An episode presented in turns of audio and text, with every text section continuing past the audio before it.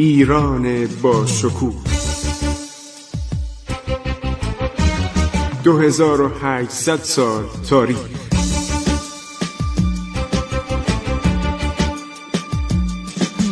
عبور از تاریخ.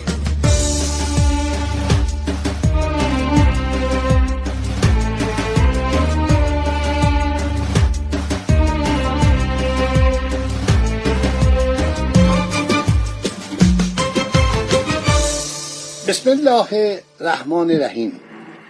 به نام خداوند بخشاینده مهربان من خسرو معتزد هستم. در برنامه عبور از تاریخ با شما صحبت می کنم در برنامه گذشته گفتم که لطفعلی خان زن که یک شاهزاده شجاع بسیار متحور و شمشیرزن بینظیری بود و تاریخ ایران هم به نیکی یاد می‌کنه. منتها انگلیسی ها که همیشه در تاریخ ایران به تحقیق شهره هستن اومدن و مطالعه کردن درباره عرض شود علل این که چرا میرزا ابراهیم خان کلانتر شیراز که بعد شد اعتماد و دوله صدر اعظم فتلیشا چرا خیانت کرد به لطفعلی خان؟ و گفتم که یکی از عللی که حاج میرزا ابراهیم خان تعریف کرده برای انگلیسی چون انگلیسی رفت آمد داشتن باش. سفرا می اومدن اینا هم عمر طولانی کرد. گفت من علت این که برگشتم از لطفعلی خان خیلی من لطفعلی خان رو دوست داشتم. بهش کمک کردم و این به اصطلاح کرانتر فارس بوده. امین و سول بوده. یعنی تمام کارا رو به اصطلاح کسانی که مشکل داشتن به این مراجعه می‌کردن. تقریبا شهردار و رئیس شهربانی بوده در اون زمان. میگه من دیدم یک میرزا مهدی خانی بود. جعفر خان آدم تندخویی بود. خیلی بد اخلاق و بد بود. و این هم پسر صادق خان بود که صادق خانم گفتم که از برادر کریم خان بود خیلی آدم بدخلقی بود و ابوالفتح خان و دستور کور کردنش داد پسر کریم خان. جعفر خان خلق و خویش به پدرش رفته بود. یک میرزا بوده و این دستور میده که چون این عرض شود که گوشهای جنازه جعفر خان رو کنده بود. من در برنامه گذشته برای شما گفتم الان یادآوری می‌کنم که جعفر خان شهریار زن مدتی رفته بود با چند تن از سردارانش جنگ کرده بود. با علی مراد خان با علی قلی خان جنگای زیادی کرده بود و بالاخره جعفر خان با قوای خودش وارد اصفهان شد. بعد خبر سقوط اصفهان در تهران به گوش آقا محمد خان قاجار رسید. وی با اردوی بزرگی که به سرعت جمعآوری کرد از تهران عازم اصفهان شد. جعفر خان زند چند بار با آقا محمد خان جنگ کرده بود. مهارت و زبردستی رو در نبرد می‌دانست. بعد بنابراین اصفهان رو تخلیه کرد میاد به شیراز. آقا محمد خان دوباره وارد اصفهان میشه آنجا رو به دست یکی از سرداران خودش میسپره. از دست دادن شهر اصفهان جعفرخان رو فوقالعاده عصبانی کرد. وقتی که برمیگرده به شیراز بنای بدرفتاری رو با اطرافیان و بزرگان خودش می‌گذاره. با خانواده زند و سرداران این همه فامیل بودن دیگه. هر شود هیدر مراد خان یکی از بزرگان و رجال معروف زمان خودشو با برادران کسانش دستور میده دستگیر کنن. می‌گفتن که به جعفر خان گفته بودن که ایدر مراد خان می‌خواد با کمک برادران و دوستانش علیه وی شورش کند بر تخت سلطنت بنشیند. بعد دستور داد پانزده نفر اعضای این خانواده رو شامل هیدر مراد خان و برادرانش اینا رو همه رو زندانی کنند. هیدر مراد خان نفوذ و در این حال محبوبیت زیادی میان مردم داشت. برای اینکه کاملا از جانب اینا مطمئن باشه دستور داد این 15 نفر رو بیارن در یکی از زیر زمین های داخل ارک سلطنتی که سابقا انبار بود قل و زنجیر رو زندانی کنن.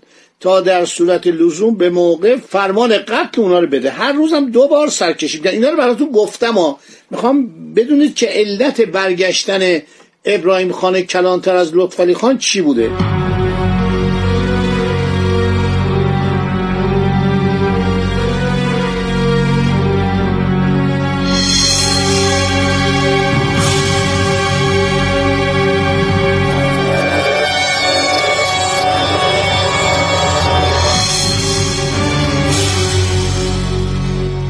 روز به اینا سرکشی می‌کرد و دستور می‌داد که اینا رو کتک بزنن. یعنی هیدر مراد خان زند و, یکی از این به صلاح سرداران بزرگشو اینا رو آورده بودن تو زیر زمین زیر کاخ سلطنتی که این پیرمردی هفتاد ساله بود. بقیه جوانانی 25 ساله تا 40 ساله بودن. یکی از اینا هم یه پسر 16 ساله بود. اینا نشسته بودن غلام بچه برای اینا غذا می آورد. یه نون و پنیر و نون و آشی می آورد و و بعد اینا یه روز دیدن که جعفرخان مریض شده نیومده سراغ اینا. چون میومد اینا شلاق هم می‌زد فوش هم می‌داد تهدید می‌کرد. به صورت ناگهانی یک دفعه مریض شد در بستر بیماری افتاد. هر شود که پیرمرد زندانی هیدر مراد خان غلام بچه رو گول زد. یه مقداری پول بهش داد گفت آقا من تو رو نجات میدم به تو مقامات عالی میدم تو یه سوهان برای ما بیار. ببینید وضعیت چطوری بوده سوهان آوردن و ویس مراد خان برادر هیدر مراد خان سوهان رو به دست می‌گیره نخست زنجیر کلفت گردن و پای خودشو می‌بره باز می‌کنه. بعد زنجیر گردن و پای هیدر مراد خان و سایر زندانیا رو یکی یکی می‌بره بدین ترتیب پیش از سپیده صبح همه زندانیا آزاد میشن و میگن ما باید بریم از پنجره زندان خارج بشیم به اتاق جعفرخان طبقه بالا در ارک شیراز. ها همین احتمالا ارک کریم خانی بوده. اینها میله ها یکی از پنجره های آهنی زندان و سوهان می‌زنن. میله های مزبور کج می‌کنن. میان بیرون. هر شود که از این راه یک به یک آنها خارج شده آهسته از جلوی قراول زندان که به خواب رفته بود عبور کرده. به طرف اتاق خواب جعفرخان که در داخل اندرون سلطنتی قرار داشت روان شدند هیدر مراد خان می‌گوید که ما از زندان اومدیم فریاد می‌زنه. قراولان میترسن بعضی از اینا را می‌کشن اینا به داخل اندرون فرار می‌کنن زندانیان وارد اندرون میشن. جعفر خان که در بستر بیماری خفته بود از خواب بیدار میشه. وقتی صدای فریاد هیدر مراد خان رو میشنوه فهمید که آنها به وسیله از زندان نجات یافتند از بستر خارج میشه دوان دوان میره به طرف حیات.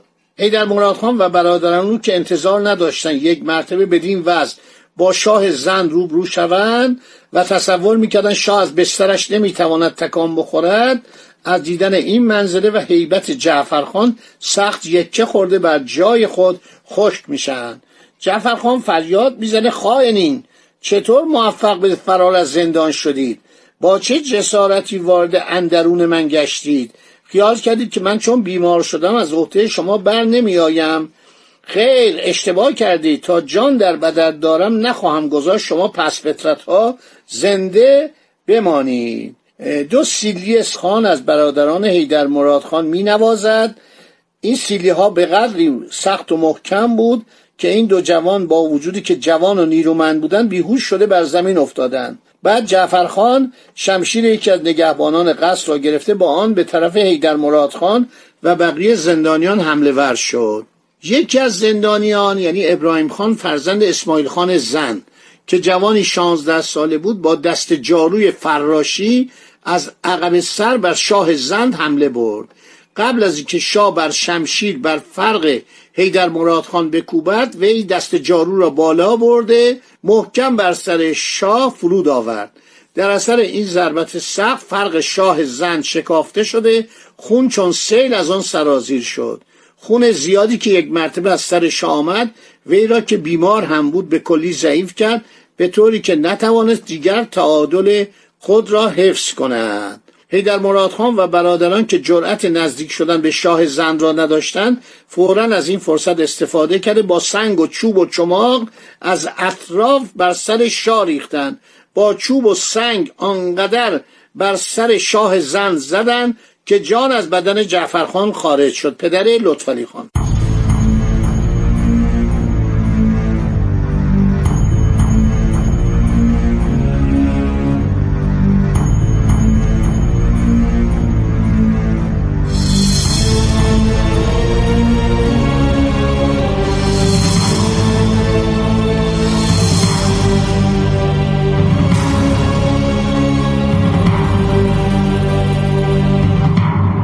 پس از اینکه از مرگ او مطمئن شدن هیدر مرادخان کارد خود را کشید نه به من فامیل بودن و همه خیشاوند بودن.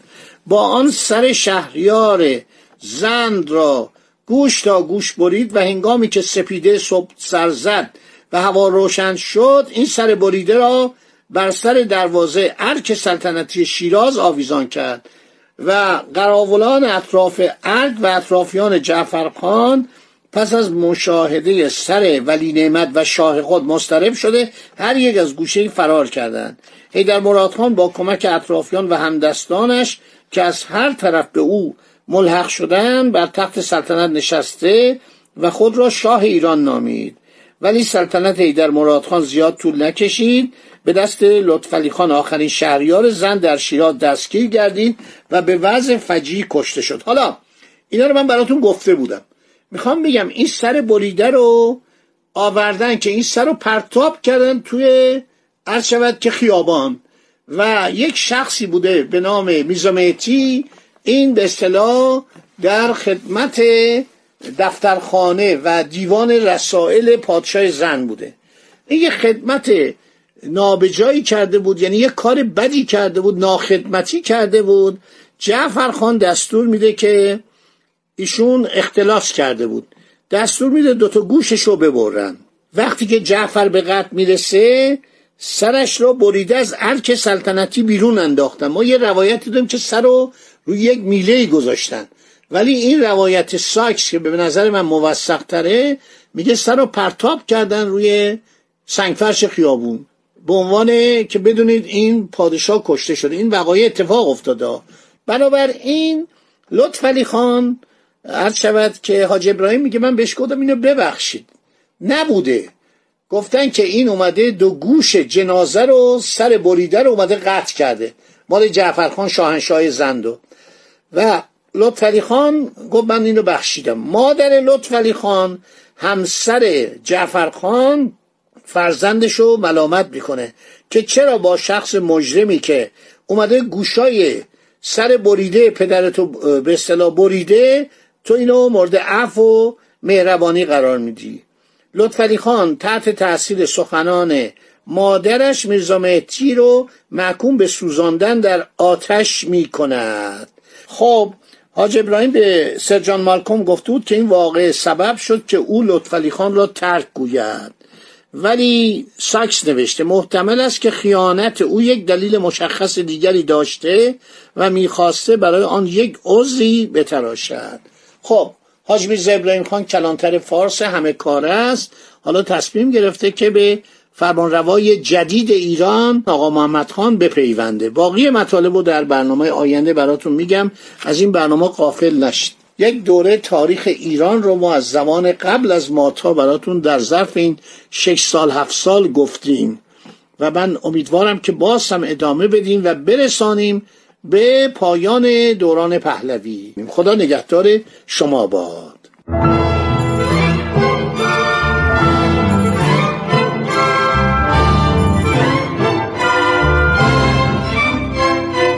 عبور از تاریخ.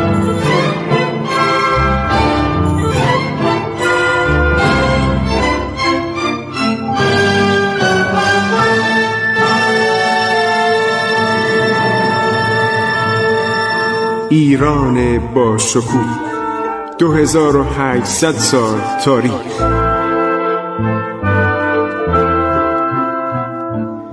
سرگذشت ایران ما به روایت خسرو معتزد